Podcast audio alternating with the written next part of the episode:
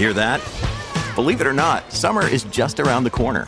Luckily, Armor All, America's most trusted auto appearance brand, has what your car needs to get that perfect summer shine. Plus, now through May thirty-first, we'll give you five dollars for every twenty dollars you spend on Armor All products. That means car wash pods, protectant, tire shine, you name it. Find out how to get your five dollars rebate at armor all dot com. Armor All, less work, more clean. Terms apply. At Evernorth Health Services, we believe costs shouldn't get in the way of life-changing care. And we're doing everything in our power to make it possible. Behavioral health solutions that also keep your projections at their best? It's possible. Pharmacy benefits that benefit your bottom line? It's possible. Complex specialty care that cares about your R O I? It's possible. Because we're already doing it. All while saving businesses billions. That's Wonder made possible. Learn more at evernorth.com slash wonder.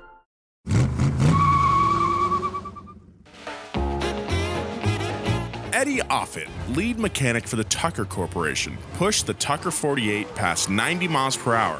As the brick racetrack at the Indianapolis Motor Speedway chewed up the car's tires. More than one hundred fifty thousand people had written to Tucker, begging to know how they could buy a car that the Securities and Exchange Commission didn't believe even existed. Offit knew the car was real, though. He was currently guiding it around turn three at the Brickyard.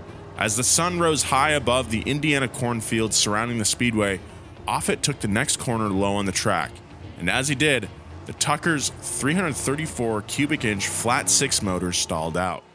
The rear-engine, rear-wheel drive car hopped a bit on the bricks before the backside swung around. He struggled for control, and the all-new right rear tubeless tire exploded. The steering wheel spun, and he fought hard as the car headed for the wall. Quick thinking got him aimed at the infield, where he wound up sideways for a brief second before flipping three times. The windshield popped out, and eventually the car stopped rolling and landed on its wheels.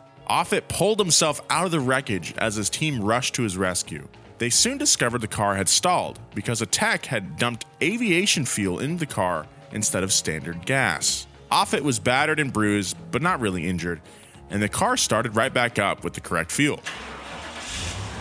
While Offit thought of the crash as a setback, Preston Tucker saw the crash as an opportunity. Nothing Team Tucker had done caused the wreck, and the car had rolled three times and left the occupant and vehicle fairly unscathed. Aside from the bruises, it was a win-win. How did the Tucker Corporation of the nineteen forties develop one of the most innovative cars of the time, then fail to get it into the hands of consumers? Just what innovations did Tucker pack into his futuristic forty-eight? How did an innovative sales process land him in hot water? Why did federal judges fight to block Tucker from not only releasing his cars to the public, but to even build them at all?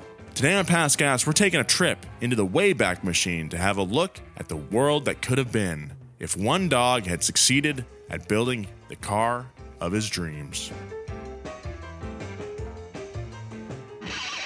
Past Gas Podcast. It's about cars. It's not about forts. You guys ever rolled a car before? Yes. Oh, you rolled the... No, I didn't I didn't roll a car. I tipped a car. Oh, yeah. In the, the Peel P fifty? Peel P fifty. Did you, you got all scratched up, right? Yeah. All things considered, it was a pretty mild accident. Yeah, it was like two miles per hour. Yeah, I was going like, yeah, two miles an hour. Like, when it st- when it started tipping, I was like, I can't believe this. Made for a great opening for a video, that's for sure. Yeah, certainly. That was a fun video. Uh, so I just looked up the difference between aviation fuel and gasoline. Uh-huh. Which one makes you loopier? Oh, when you huff it? Yeah, which one's a cleaner high? Uh, I'd, I'd have to say aviation fuel. Yeah, I bet. But it's maybe harder to get if you're not near an airfield. But anyways, higher octane rating, still leaded. Mm. Still. Oh, so they're they're flying these planes over our heads. Yeah, chemtrails. Their leaded exhaust is raining down on us still? Yeah, into our water supply, onto our dogs. Into the salmon population. That's And then we kiss was... our dogs on the head and get the lead in our mouth. I was thinking about microplastics this morning. Oh no. and how they're probably like bouncing around our bloodstream. You know, like they're in our blood, right? For yeah. sure. So they're Tef- in our, we got Teflon in our blood. Everyone on this that earth means has Teflon. We're in our, it's in our brains too. Yep. Oh yeah, for sure. That makes my brain work quicker because of the yeah, Teflon. The, it's slippier. The the neurons can fire more efficiently. Okay, you know what? I'm actually all about this. All right, thanks for thanks for changing my perspective, Joe. Hello, welcome to Past Gas. This is not a neurological studies podcast. Neur- neurological, is, but it is a very neuro heavy, very brainy oh, yeah. stuff oh, happens yeah. on this podcast. It's probably. I don't know. We're like number two automotive podcast. I think we're probably number one brain. Yeah. Oh, yeah. Number one brain cast in the world. Replace magazines with books. Replace music with podcasts. Replace music with podcasts. Yeah. Fill your life with just uh, a stream of information. You have no hope of retaining all of it. I don't remember anything that I talk about on the show. Uh, hello. Yeah. Welcome back to Past Gas again. I'm your host, Nolan Sykes. Replace friends with acquaintances. Your network is your net worth, dude. That's some Sigma grind set stuff right there. We're on that sig on a Sigma grind set this week. I'm Nolan Sykes, joined as always by my co-hosts. Got Joe Weber, Sigma, and James Pumphrey. Beta, baby, beta. I got that beta energy. And yeah, I mean, weird, weird energy this morning. Why? I don't know. I, you know, uh, the last episode we did, we recorded on a what was it, Monday afternoon. That uh-huh. was weird and energy I, for sure. I felt good though. I felt like I my brain was awake and I could read better. Yeah, you couldn't read today at all. I, I anytime we do this show, like I, you know, I I have to stumble over sentences. Uh, I have to re- start rereading sentences because yeah, I mess man. it up. Like literally, to, I said to myself, I was like, "What the." F- Because you can't read today. I can't in the morning, but on Monday afternoons, I can. Uh, anyway, let's talk about uh, the Tucker forty-eight. Preston Tucker was born in Capac, Michigan on a peppermint farm, Ooh. fifty miles north of Detroit, just after the turn of the century. Fresh. His father, Shirley Tucker, Tucker oh, boo. Shirley Tucker was a railroad engineer that died of appendicitis just a few short years after Preston was born. Dang. His mother, Lucille, moved the family to Lincoln Park. Hell yeah. Lincoln, Lincoln Park, a suburb of Detroit, after the death of her husband to raise them alone. Because there was no other man of the house and nineteen fourteen not being a especially safety-conscious time to be alive, Tucker found himself driving at the ripe age of eleven. By nineteen twenty, the Tucker family had hit hard times, and Lucille brought in a half dozen lodgers to live with them. That was a weird way of saying it. Are you having a stroke? I t- I'm telling you, I can't read in the morning. This should be apparent. Have, have a dozen lodgers. A half dozen lodgers to live with them. So you got you got Paul uh, six Paul Bunyans. I, I put this one on Jake. Just say six, you pretentious. I know, Jesus. Yeah. Make it easy for me to read, please. Six. Uh, it's six. Their days were t- half, half a Dodger Dodgers. Half a lodger Dodgers.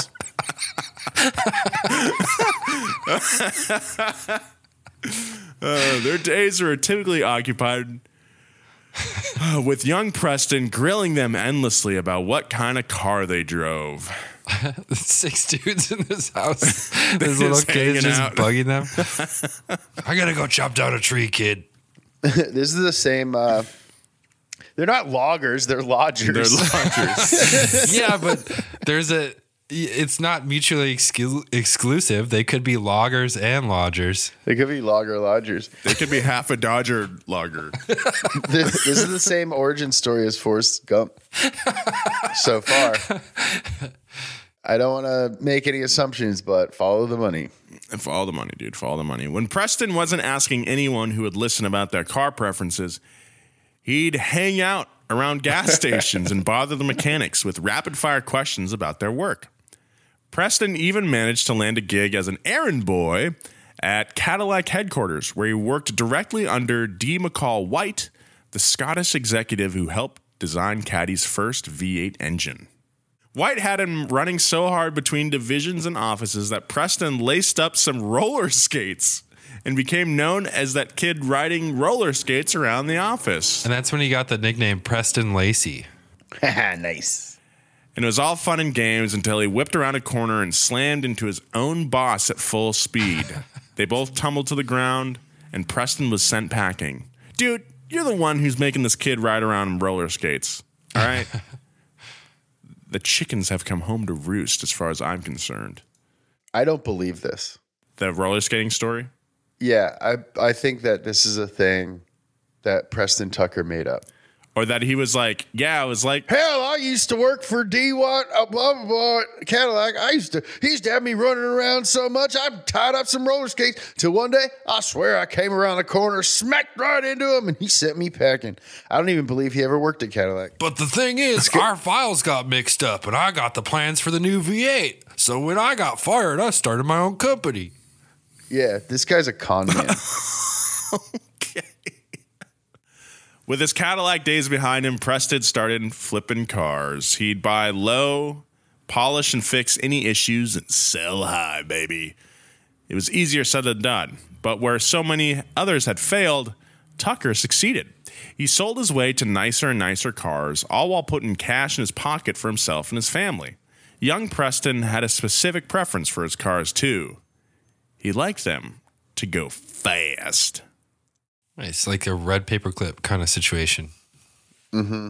Preston wasn't satisfied with the mediocre speeds his flipped cars were making, and the car modding culture hadn't caught on yet. So he found a way to fulfill his need for speed. In the nineteen twenties, the only people souping up their vehicles were the local police. As soon as Preston figured this out, he was sold. Preston lied about his age. He was nineteen and you had to be twenty-one. And he went off to cop school. There they showed him the gun stuff, the handcuff stuff, and whatever else you need to learn to be a cop, like the racist stuff, uh, before handing young Preston uh, the keys to a seventy-four cubic inch V-twin Harley Davidson police motorcycle and ported him, pointed him towards the Detroit River, the location of his assigned patrol. He got river patrol for got river patrol on a motorcycle. Did jet ski. You make sure the water doesn't come out of this river. Yeah, and wear your roller skates.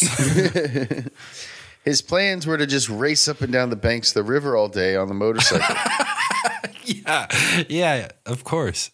Unfortunately, it was nineteen twenty-two, and Prohibition was straight up popping. Preston had no idea that the Detroit River was a common trade route for bootleggers.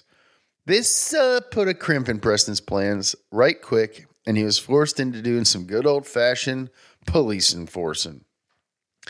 He collared a couple of rum runners and bragged to his mother about it, but she said, no way, too dangerous. And after a few months of Preston's tales of chasing bootleggers, his mom went downtown and ratted him out to the chief of police, spilling the beans about his actual age. Oh, if man. This is real, then the twenties are insane. Like, what a different time. Now we have to buy property in the metaverse. Back then, your mom could be like, hey, listen, my son lied. He's not old enough to be a cop. And they're like, man, damn. But he's good. Yeah. He was the best cop I ever had. Keeps collaring all these bootleggers for us. Uh, the chief of police booted Preston with a wink and a nod, and he left the force with a promise to come back when he was older. Preston was hopelessly obsessed with cars and found his way to the Ford plant, where he bolted together Model T bits all day long. He soon got bored with the repetitive nature of his gig and asked for a transfer to a different part of the assembly line. But alas, that job was also too boring. Preston then found himself turning wrenches at a gas station, passing the time. This guy's had more jobs than I have, and he's twenty-one years old. I don't believe it. I don't think it's that unreasonable, dude. Yeah, people started when they were like eight in the twenties. I don't believe that he was a good cop. I believe he maybe arrested one person and then told his mom about it, and then that yeah. that's what happened. He's had like five different positions at Ford. Now, then he was a cop. Cadillac. He worked at Cadillac, got fired for roller skating. I mean, he was an intern, basically. Uh-huh. He was an errand boy over there. Preston found himself turning wrenches at a gas station, passing the time until his twenty-first birthday when he could go back to being a bike cop. And when he did, he quickly discovered that he was just as good at the police work part of policing and quickly caught a bank robber. He was dressed in stripes and had a bag with a dollar sign on it. He then busted an auto thief and collared a gaggle of moonshiners. But Preston's heart wasn't in policing. It was in driving fast and not having to do any actual work. He spent long nights driving around frozen Detroit streets, simply enjoying the ride. Preston had a problem, though. Detroit was cold, and so was his patrol car. The police cars of the nineteen twenties weren't equipped with heaters, so Preston got innovative, setting a pattern he'd live out for the rest of his life. He rolled up to the garage for the police station and stuck out an acetylene torch and went to work cutting a big hole in the firewall so the engine heat would keep him toasty on those frigid Detroit nights. On those frigid Detroit nights. Isn't that, like, wouldn't there be some carbon monoxide sneaking in? There'd probably be some fumes that weren't too good for you, but, you know, it's the twenties. That stuff didn't really affect you, you know? You just died at yeah. fifty-five, and that, that was expected. We're full of plastic. Yeah, we got Teflon in my brains. Can't read good.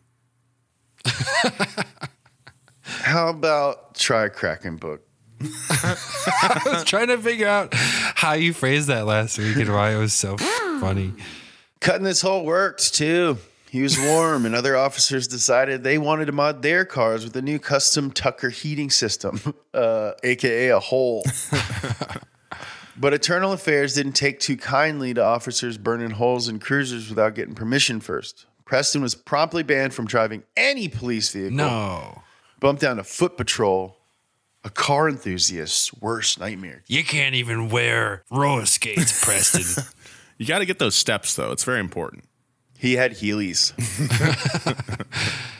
But then his toes got cold and he cut holes in his Heelys. We'll be right back with more of this story, but first, a word from our sponsors. Angie has made it easier than ever to connect with skilled professionals to get all your jobs projects done well. I absolutely love this because, you know, if you own a home, it can be really hard to maintain. It's hard to find people that can help you for a big project or a small. Well, whether it's in everyday maintenance and repairs or making dream projects a reality, it can be hard just to know where to start. But now all you need to do is Angie that and find a skilled local pro who will deliver the quality and expertise you need. Angie has over twenty years of home service experience, and they've combined it with new tools to simplify the whole process. Bring them your project online or with the Angie app, answer a few questions, and Angie can handle the rest from start to finish, or help you compare quotes from multiple pros and connect instantly, which means you can take care of just about any home project in just a few taps. Because when it comes to getting the most out of your home, you can do this when you Angie that. Download the free Angie mobile app today or visit Angie dot com. That's A N G I dot com. The longest field goal ever attempted is seventy-six yards. The longest field goal ever missed? Also seventy-six yards. Why bring this up? Because knowing your limits matters, both when you're kicking a field goal and when you gamble. Betting more than you're comfortable with is like trying a seventy-yard field goal. It probably won't go well. So set a limit when you gamble and stick to it. Want more helpful tips like this? Go to keep it fun ohio dot com for games, quizzes, and lots of ways to keep your gambling from getting out of hand.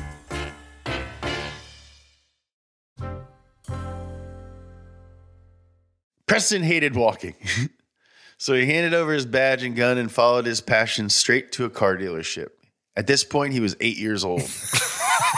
Specifically, uh, Mitchell Doolan's Studebaker dealership, where he quickly proved to be a car-selling savant, of course. Preston would parade Studebakers through downtown Hamtramck, a portion of Detroit, and then set up on a street corner like an old-time snake oil salesman, pushing the features and reliability of the Studebakers. Together, Tulane and Preston became the best-selling dealership in Detroit. For the next decade, Preston and his family hopped between dealerships from Buffalo to Memphis, where he made some serious cashola. eventually found himself at a Packard dealership in Indianapolis. While selling now-defunct Packards, Preston started making visits to the famous Brickyard. Mm. While poking around the Indy five hundred garages, Preston met Harry Miller, one of the great minds in automotive engineering, as well as boating. He helped engineer the first ever outboard boat motor with his friend, Ole Evinrude. Oh, Evinrude. Evinrude. Don't invite Evan to the party, Evinrude. Evinrude, man. Maybe try crack book sometime. Maybe try crack open a book sometime. Harry Miller was a winner and an innovator. Indy cars built by Miller won nine Indy five hundreds in the nineteen twenties. During that time, he also built the first aluminum pistons and developed the aluminum alloys we use in engines today. His engines delivered the goods and brought Indy racing to all new speeds throughout the roaring twenties. From nineteen twenty to nineteen twenty-nine, Miller engines won an utterly dominant seventy-nine percent of U S car races. But while he was a winning engineer, he was garbage at selling his own work. Each year that passed saw him closer and closer to being homeless, even while his engines propelled champions to the podium. Enter Preston Tucker. On roller skates. With no time to waste, Preston started a P R blitz around Miller's innovations. By nineteen thirty-one, newspapers were referring to Preston as Miller's manager, and they had news to sell. One big headline from the time was, Miller builds for the Speedway, plans four-wheel drive racer to appear at Indianapolis. Up until that point, the cars had all been rear-wheel drive, and Miller had done some tinkering with a front-wheel drive car. He thought he could combine the two and have a big win. And guess what? He did. Why did you keep me waiting for so long? After a few years, Preston convinced Henry Ford to get behind his escapades with Miller and fund a racing team. Ford and Miller Tucker collaborated to bring ten cars to the Indy five hundred the next year. The agreement was Miller would prep the cars using the Ford parts bin, and Preston would lead the charge. Together, they managed to get four Miller-built cars to qualify for around seventy-five thousand dollars. While it wasn't the original ten, it was still a major feat for a team to deliver four cars from scratch to the starting line at the Indy five hundred. But Miller's reputation for winning didn't carry over with the Ford vehicles. The best showing of the day was sixteenth place, and at the end of the day, Ford paid to mothball the cars in a deep, dark warehouse. The experience put such a bad taste in Henry Ford's mouth that he put the kibosh on any future racing projects while he was still alive. Luckily, a few years later, he died, and by nineteen fifty-two, Ford was back to building race cars. But Miller and Preston didn't have the deep pockets that Henry Ford's pants offered. They had to work for a living, even with war on the horizon. I feel like Henry Ford would have like secret little swastikas like stitched into the inlining of his pants. Mm-hmm. I feel like his pockets would go down to his knees. So he could scratch his knees. I get it. Uh-huh. That's a good invention. After leaving Indianapolis, Tucker knew war was coming, and he envisioned a race car tank okay. zipping around European battlefields, smiting enemies and saving the day. He and his old friend Harry Miller got to work sketching out the entirely custom Tucker Tiger tank. He and Miller cobbled together an impressive prototype. It weighed ten thousand pounds, and the custom one hundred seventy-five horsepower Packard V twelve motor pushed the monster to one hundred fourteen miles an hour. Whoa. What? The same top speed as a ninety ninety Miata. Off-road, the Tiger tank would bump around at a shocking seventy-eight miles per hour. That's faster than the Jeep or a Beetle. Both uh, classically fast cars there. Well, there's two cars that were around back then. But the most fascinating component sat atop the vehicle, namely a geodesic dome hat with a thirty-seven millimeter anti-aircraft gun turret poking out of it, capable of firing one hundred twenty rounds per minute. That's two a second for my math peeps. Mounted to the sides of the gun dome were two fifty caliber machine guns. Dang, dude, it's loud as there. Yeah. The Tiger tank was so speedy and nimble, Preston said it would chase airplanes around the countryside and shower hot death upon them in ways that oh, fixed anti-aircraft man. guns couldn't compete with. Hot death. Hot, hot death. death. Hot death. That's some hot death. The military almost bought the whole thing too, but it was nineteen thirty-nine. They were already working on Jeep designs, and they didn't need a bunch of light trucks crashing into each other all over European battlegrounds. But they did like the turret on top, and they wanted to learn more. The Tucker turret used electric motors to swing the gun around, a big step forward that allowed for faster tracking of aircraft and less fatigue to the gunner. But Tucker's design was too slow. The government asked for it to be made faster, and was willing to pay a premium to make it happen. Tucker toiled on the design and had a hard time getting parts to make the turret faster, but at the end of the day, the military soured on the venture. In the end, not a single turret was ordered. Around that time, Harry Miller had fallen ill and passed away, leaving Preston looking for a new project. What do you guys think of turret for a boy's name? Uh. It's a little feminine. Turret? Yeah. Come on, turret. Get off the... Get off the it just car. Sounds like you're saying toilet in a funny voice. You know, I fell in the turret. Jeremiah, you get back in that bathroom and you wipe off that turret. You're disgusting. Stop standing so far away when you pee. MacGruber, your turret is disgusting. MacGruber, your toilet is disgusting. I think we're on a, a like a month long roll of you saying that during an episode. It's the funniest line in a movie ever, and I'm pretty sure that it was improvised by Ryan Phillippe, Reese Witherspoon's ex-husband. Oh, I'm s- sad things didn't work out for them. Me too. I'm not more Ryan Phillippe for us.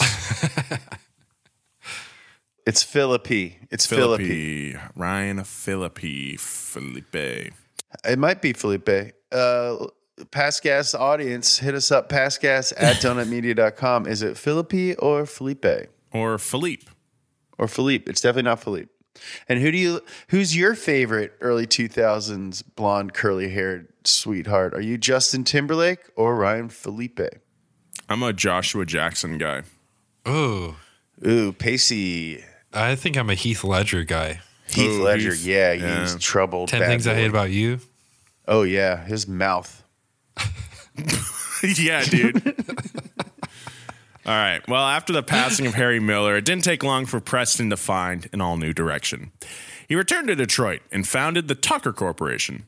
During World War Two, the military had commandeered U S car factories and used them to pump out war machines. This left a several-year gap where no new cars were coming out and left the American people making do with their aging wheels.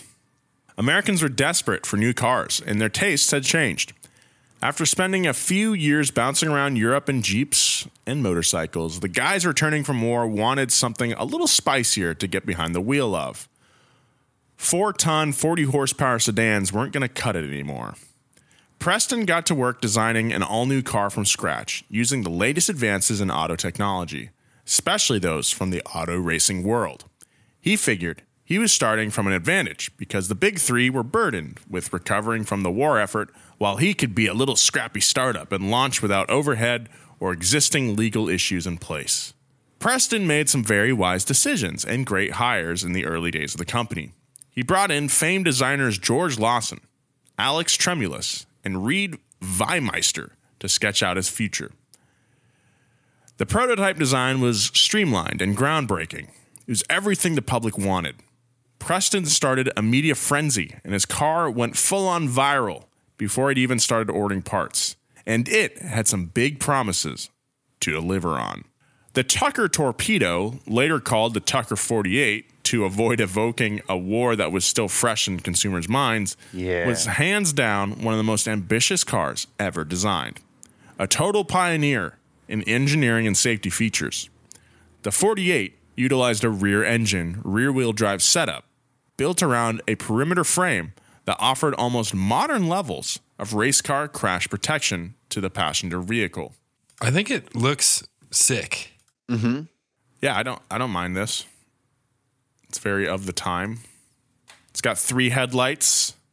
Three headlights. We can make it home with three headlights. Yeah, of course you can. That's a lot of headlights.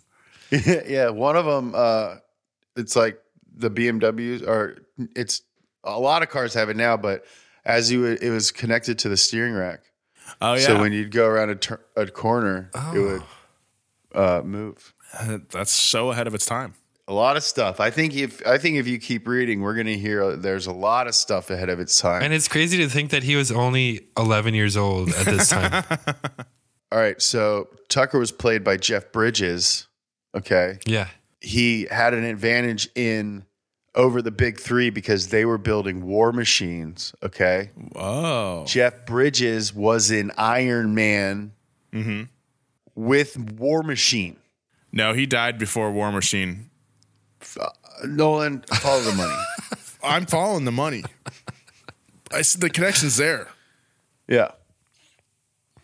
I love Jeff Bridges. He he drank White Russians. And where did they use a lot of tanks? Russia. And what is Russia? Snow. And what color is snow? White. Damn, follow the money. Harry White.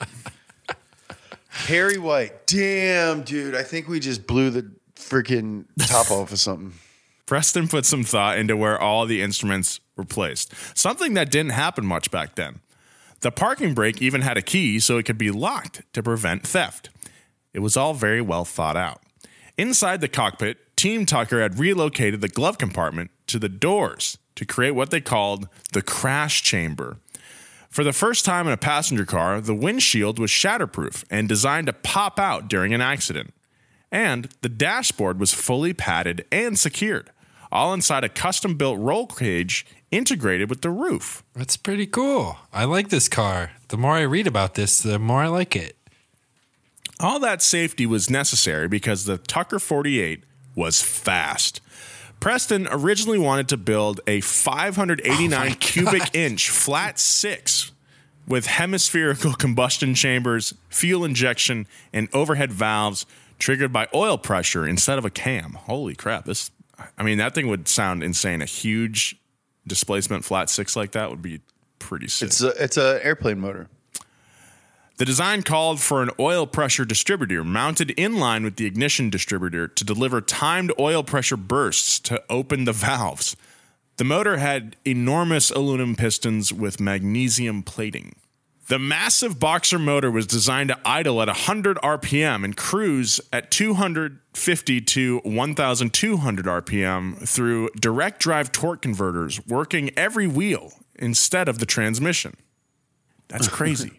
It would push two hundred horsepower and a stump pulling four hundred fifty foot-pounds of torque at just eighteen hundred R P M. What?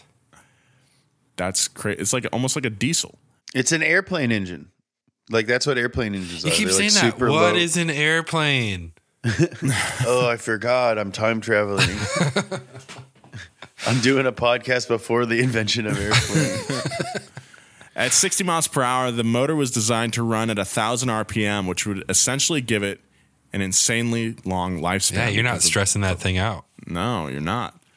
Six prototypes of this engine were built, and one of them was installed in the first prototype just in time for demo day. The Tucker was not without its problems, though. Two suspension arms snapped under the car's weight, and the engine had lots of little gremlins to deal with. The team ironed them out, but the five eighty-nine remained deafeningly loud, even at idle. Preston had a band on hand and ordered them to blast their music at eleven, but that didn't help. Also, since the starter required a jump to turn the motor over, they couldn't kill the engine during the whole demo or it wouldn't start back up. So it's just loud as loud as the whole time. That's funny. As they're trying to do their pitches. That's hilarious. Just for reference, that five hundred eighty-nine cubic inches is nine and a half liters. That's a big boy. That's enormous. Aren't aren't the uh, the flat sixes in the G T three, the Porsche G T three? Our is, four uh, liter, that's right? A four liter, right? Yeah. Damn, that's huge. That's like three Fagos. Okay, so I th- isn't there a story that like this was at an auto show and they fired up the car while I think Ford was giving their presentation on stage and it's just like super loud in the background. And everyone's like, what is going on? I'm pretty sure that was pretty sure that happened. Uh, okay. When the Tucker forty-eight finally made it up to the platform, the radiator had boiled over and started steaming. One of the most influential newspaper columnists of the time wrote a scathing article about how the forty-eight was a total fraud that couldn't even go in reverse. The writer called out all the little issues with the prototype and sullied the reputation of Tucker in general, even if they were all prototype issues. A flood of negative press came in after that. More problems popped up, and the Tucker wound up needing a whole new engine. Preston signed off on a much more reasonable three hundred thirty-four cubic inch flat six that made one hundred sixty-six horsepower. That's good. Yeah. And he also had to rework the suspension, settling on a rubber four-wheel independent suspension design similar to his past race car designs with Miller. But they were so stiff, you had to pull the rear fenders to get the wheels off. Before any production could get started, Preston's best business idea caused some problems for Team Tucker. After the war, the Big Three had more demand than vehicles, and they too launched waiting lists. But they decided veterans of the Great War would jump to the top of the line and take priority. Preston launched what he called the Tucker Accessories Program, where if you bought a bunch of custom accessories, you jumped to the front of the line. But the government, specifically the Securities and Exchange Commission, did not like this one bit. Tucker responded by taking the S E C on head first through a series of full-page ads that declared his goals of building a new car were in peril because of politics at the S E C. But it was too little too late. Dealerships started lawyering up and sending letters to Preston to get their money back. Now, the S E C was not messing around. They came in hard and fast, taking control of the corporation and forcing a reorganization. On June tenth, nineteen forty-nine, after a long trial, Preston and six other executives at Tucker Corp were indicted on twenty-five counts of mail fraud, five counts of violating S E C regulations, and a single count to defraud. Preston maintained that the charges were and said this was a chance for him to show his side of the story and win over the American public, but trials don't really work like that. And Tucker Corp got slapped around for a few weeks in the courtroom, while every publication from Collier's to Reader's Digest printed leaked statements and documents from the S E C report that made Preston Tucker look like a con man. Man, this sucks. It seems like he really has just like good intentions and got dragged. You think he's a con man? For sure. During the trial, the government accused Preston Tucker of never intending to produce any actual cars. They brought disgruntled former Tucker employees onto the stand where they swore on a Bible that Preston's team would have to reinstall early suspension designs before they got them working properly. You want your employees to be gruntled at all times. You don't want yeah. them to ever become disgruntled. You want them nice and gruntled. Yeah, you got to keep them gruntled. They also outlined how Tucker used junkyard parts to build prototypes and did anything it took to create working models, which I one hundred percent believe. Uh, Tucker's current employees took the stand and exclaimed, "Hogwash!" That's how building a car works. You just throw stuff together until you get a working model, then improve upon it. The S E C, for its part, wouldn't budge. They accused Tucker Corp of never making a real car, and they brought up a dealer that Tucker had partnered with to sell the cars. Under cross-examination, said dealer revealed that he'd lost twenty-eight thousand dollars investing in Tucker. The defense also asked the dealer what kind of car he drove, and it turned out to be an early Tucker forty-eight prototype that he daily drove with thirty-eight thousand miles on it and was as smooth as the day that Preston Tucker had given to him. He was pretty gruntled with that car. Yeah, he was, he was disgruntled about losing the cash, but he was gruntled about the car. While the trial was underway, these non-existent Tucker forty-eights were starting to become very, very real. The Tucker factory had completed a total of fifty fully operational forty-eights while the trial went on and on and on. They even drove them around town for everyone to see. Finally, the S E C called up their chief accountant, Joseph Turnbull, who was asked about Tucker financials. Now, it turns out he'd taken in more than twenty-eight million dollars and spent less than four million dollars on research and development. Turnbull claimed Tucker took five hundred thousand dollars into his own wallet and had no intention of delivering an actual forty-eight. What a rat. The defense asked Turnbull for any evidence of this, and he said that he had none. Then, uh, when asked if he was suggesting any fraud occurred, Turnbull said no. But finally, in an absolute shutdown of the S E C's accusations, Tucker's lawyers called shenanigans and said that either the Tucker Corporation intended to defraud everyone and build no cars, or he was in the process of building the cars right now. What? He said he called the bluff. He said, if if we're defrauding, then we're not building cars. Do you want to check and see if we're building cars? The jury sat in silence. Then lead defense attorney Daniel Glasser invited anyone in the courtroom to take a ride in one of the eight Tucker forty-eights parked outside in front of the courthouse. Mic drop. Boom, baby. That's a little mic drop. Boom. Eh, Boom. That's a little mic drop. And Clarence's parents have a real nice marriage. You know what I mean?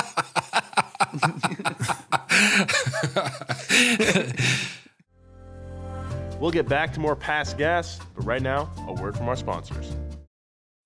When you need mealtime inspiration, it's worth shopping Kroger, where you'll find over thirty thousand mouthwatering choices that excite your inner foodie. And no matter what tasty choice you make, you'll enjoy our everyday low prices, plus extra ways to save, like digital coupons worth over six hundred dollars each week. You can also save up to one dollar off per gallon at the pump with fuel points. More savings and more inspiring flavors make shopping Kroger worth it every time. Kroger, fresh for everyone. Fuel restrictions apply. With Kizik Hands Free Shoes, motion sounds something like this. Kizik helps you experience the magic of motion. With over two hundred patents and easy-on, easy-off technology, you'll never have to touch your shoes again. There are hundreds of styles and colors, plus a squish like nothing you've ever felt. For a limited time, get a free pair of socks with your first order at kizik.com slash socks. Why is it that with sparkling water, I'm always playing guessing games with what flavor I'm drinking? Is it citrus? Is it aluminum can flavored? Mm, not sure. Sparkling Ice, though, they really mean flavor. Like in-your-face flavor. Orange mango, black raspberry. Don't even get me started on the strawberry lemonade. Kiwi strawberry slid right into my taste buds' D Ms last night and let them know who's boss. No subtleties there, and no sugar either. But it does have vitamins and antioxidants. Find Sparkling Ice at a major grocery store or club retailer near you. Sparkling Ice. Anything but subtle. Within a day of deliberations, the jury returned a not guilty verdict for all of the accused. While Preston won the day, the Tucker Corp was ruined. They were buried in debt, buried in lawsuits from angry Tucker lawyers, and they'd lost the factory where they were making the cars. Preston Tucker took it in stride, though. It took a while for his reputation to rebound, but it did come back. Meanwhile, the government auctioned off all of his assets. He was allowed to keep a single Tucker forty-eight as a symbol of his success, as well as his failures and battles. Bit of a Pyrrhic victory there. Yeah. Tucker worked to develop other cars, a zippy-looking roadster, and some different designs. He tried to launch a new car company in Brazil, but it never went anywhere. And when he returned from his travels, Preston found himself weak and unable to work. Not long after, he succumbed to lung cancer. Oh, damn. Man. Otto Kerner Junior, the U S attorney who so aggressively led the charge against Preston, found himself in the newspapers a few years later when he was convicted of seventeen counts of bribery, conspiracy, perjury, and stock fraud. Whoa. Yeah, so who's the fraud now? Yeah, well, Preston Tucker will always be remembered as an innovative car builder who took on an entire industry. Otto Kerner will always be remembered as the first federal appellate judge in history to be jailed for his crimes. There's a lesson to be had here. It's not to run afoul of the government agency that regulates your company, but even the government t- can't take away the fact that Preston Tucker lived one of the most interesting automobile lives of the twentieth century. So yeah, big, big, long life full of a bunch of crazy things. No, short life. He was thirteen when he died. So uh, uh, Tucker was able to build about uh, fifty-one of these cars, and apparently there's forty-seven of these still around. Still around. Whoa. Yeah. One of them's at the Peterson, right? Uh huh. Yeah. Yeah. So you guys are saying that you don't really like the design? No, I like it. It's all right. Shut up, Nolan. It's great. You're you're just jealous because your car's dumb. Yeah. So yeah, these would look way better with patina. Yeah, no, they're not even rusty. I like it. I like it. I didn't say it was bad. You're disgruntled with it. Yeah, I'm you're quite gruntled, Joe. I'm quite gruntled. Thank you very much. How about you grundle my grundle? Okay. uh, Thomas just said that they're each car's worth about two to three million dollars now. So maybe you sell Dang. your Chrysler and take up a side yeah. job, and you can get one.